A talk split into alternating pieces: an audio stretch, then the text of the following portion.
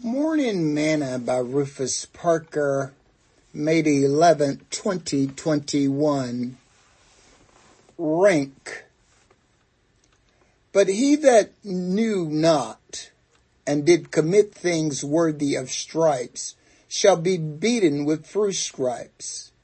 For unto whomsoever much is given, of him shall be much required and to whom men have committed much, of him they will ask the more. Luke chapter 12 verse 48. Today's morsel. When I was in the military, we operated under two promotional systems, rank and grade.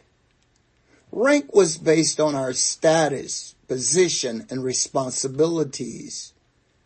Grade was based on pay. Rank does not confer privilege or give power. It imposes responsibility. Rank went from private to command sergeant major. Grade for pay went from E1 to E9.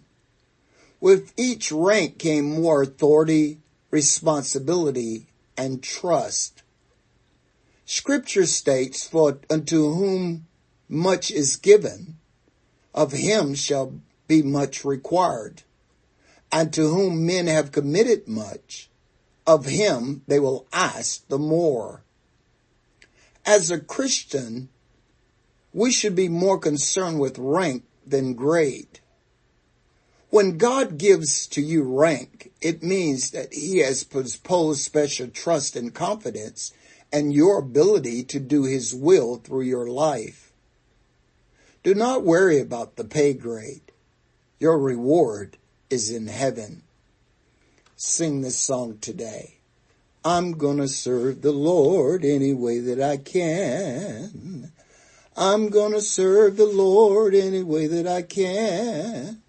I'm gonna serve him in the morning, serve him all day long. I'm gonna serve the Lord any way that I can.